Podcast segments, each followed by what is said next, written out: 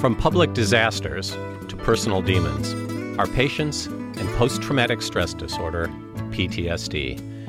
You're listening to ReachMD XM 233, the channel for medical professionals. Welcome to the Clinicians Roundtable.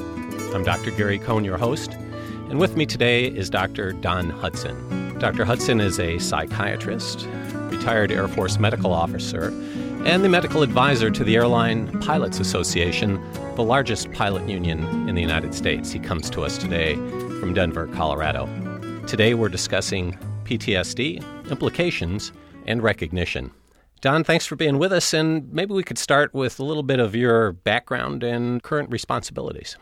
Currently, I'm the uh, director of the Aeromedical Office for the Airline Pilots Association, which, as you mentioned in your introduction, is the uh, largest pilot union for professional pilots in the United States. Our office is located in Denver, Colorado, and we have uh, six physicians on staff here and about eight administrative personnel. By way of background, I'm a 1978 graduate of the Mayo Medical School in Rochester, Minnesota, and I did a psychiatric residency at the University of California, San Francisco, and served uh, one year as a teaching assistant in psychiatry at Boston University before uh, joining the uh, U.S. Air Force on active duty in 1982 as an aviation medicine physician. In the uh, military vernacular, it's commonly called a flight surgeon, although I am not a surgeon of any sort. I did uh, two operational assignments in the Air Force before completing a residency in aerospace medicine at Brooks Air Force Base in Texas.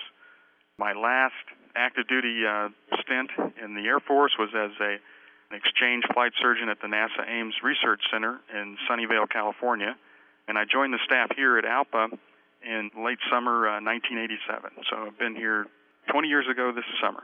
And Don, I know that in your current job, you advise the pilots union about medical issues. I'm particularly interested in the range of psychiatric issues you see in this population. What kinds of things have you seen over the years?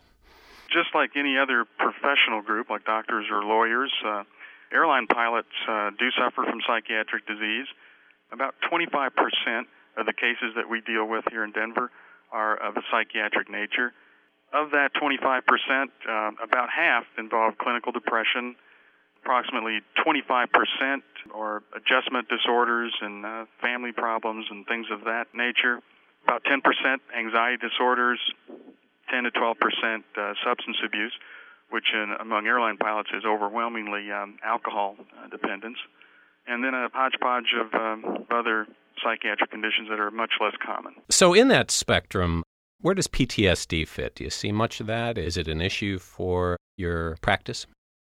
PTSD is not a common psychiatric condition among airline pilots. In fact, it probably encompasses only about 2 to 3 percent of our, uh, our psychiatric cases that we see here in Denver.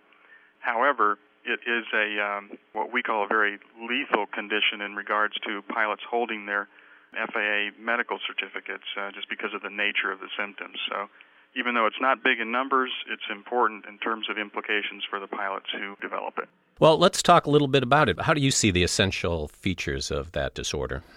Post traumatic stress disorder, the essential feature really is the development of um, uh, characteristic symptoms following exposure to an extreme traumatic stressor or event and usually that would involve actual or threatened death or dismemberment of yourself or another person that you're actually either there at the event yourself or witnessing it. In, in civilian life, that often means uh, a family member or a close associate. In terms of the person's reaction to this event, it also must involve intense fear, helplessness, or a sense of horror. The characteristic symptoms that people develop uh, really are, are three main ones. The persistent, unwanted re experiencing of the traumatic event is the first one. The second one is a, a consequent, persistent avoidance of any stimuli associated with the trauma and a numbing of sort of general emotional responsiveness to uh, emotional events in your ordinary life. And the third one really is um, persistent symptom of increased arousal, sometimes uh, known as hypervigilance, that the individual will have. Well, Don, we've traditionally thought of PTSD among the military and combatants. It sounds like, in fact, it can be recognized uh, as well among non combatants. Historically, has PTSD been recognized uh, and treated among non combatants?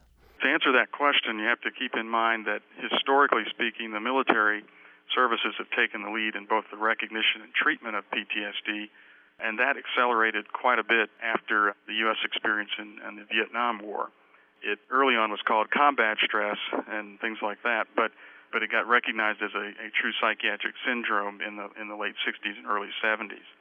In the civilian realm, it also began to be recognized that this sort of uh, psychiatric syndrome does happen to people who have traumatic events that are not related to combat. You are listening to the Clinicians Roundtable on ReachMD XM 233, the channel for medical professionals.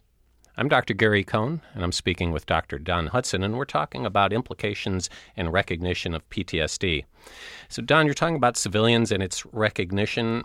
I wonder if you might take us uh, a little bit back to your specialty, that is pilots, and maybe compare the nature and the frequency of PTSD in your group before and after uh, 9 11. Among our group of professional pilots, um, PTSD first came to have general recognition uh, following a um, an airline accident in 1989 uh, with Aloha Airlines, where literally the roof of a 737 uh, came off, and uh, fortunately there was only one fatality uh, in that, and the airplane was uh, brought safely back for a landing. But the two crew members involved in that both had initial symptoms of acute stress reaction, but then one of the crew members developed classic uh, post-traumatic stress disorder and it was delayed onset, meaning full year after the event itself. And uh, and that crew member eventually got to our office, and, and that really triggered more recognition among the pilot group that this can happen in civilian aviation as well. So that was quite a bit before 9 11. What's changed since then? Have you seen more of it? Is it more prevalent? Are you guys uh, just getting better at diagnosing it?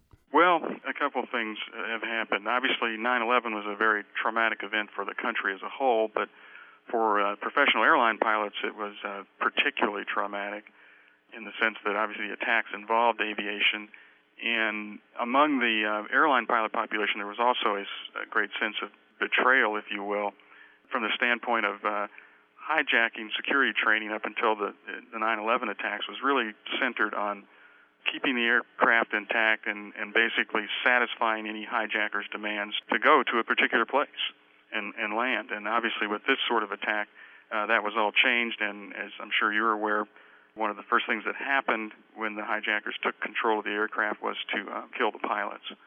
So that was a very traumatic event for our professional group as a whole.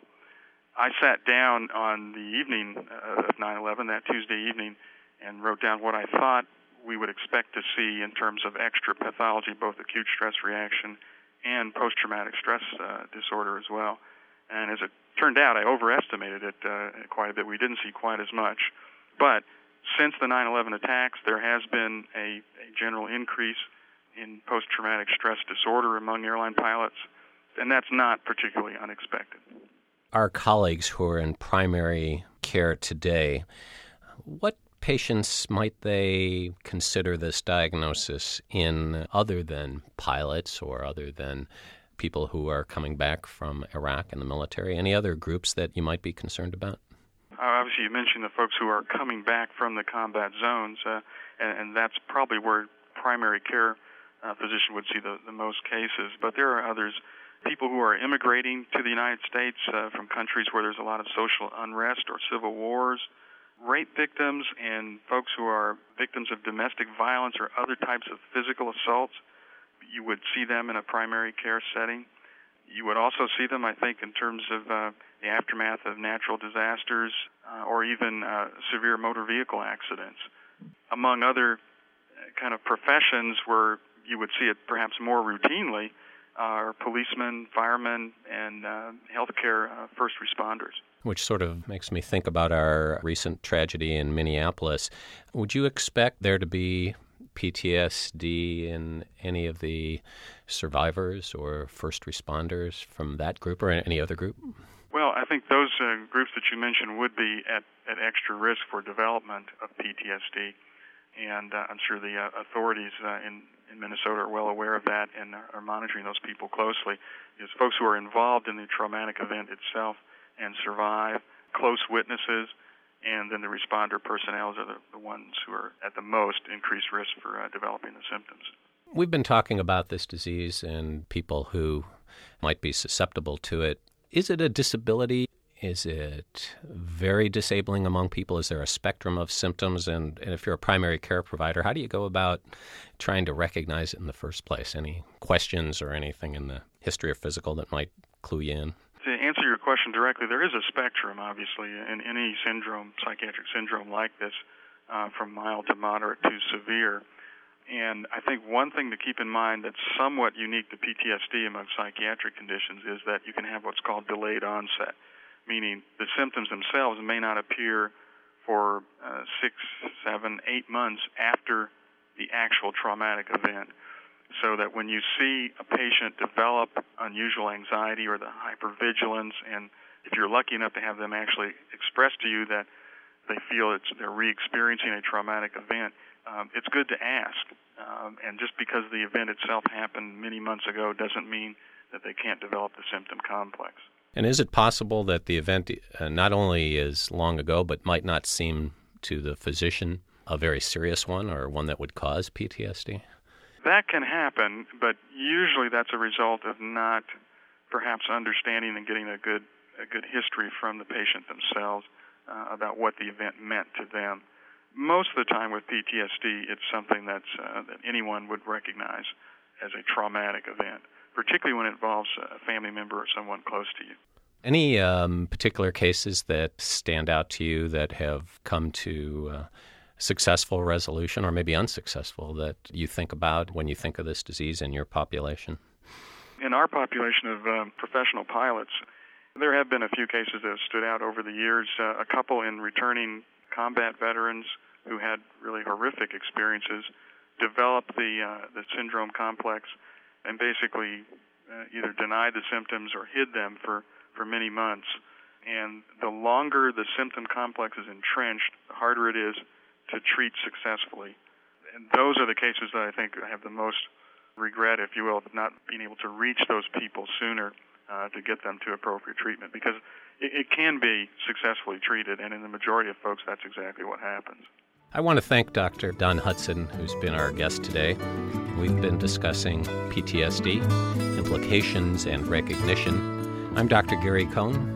You've been listening to the Clinicians Roundtable on ReachMD XM233, the channel for medical professionals.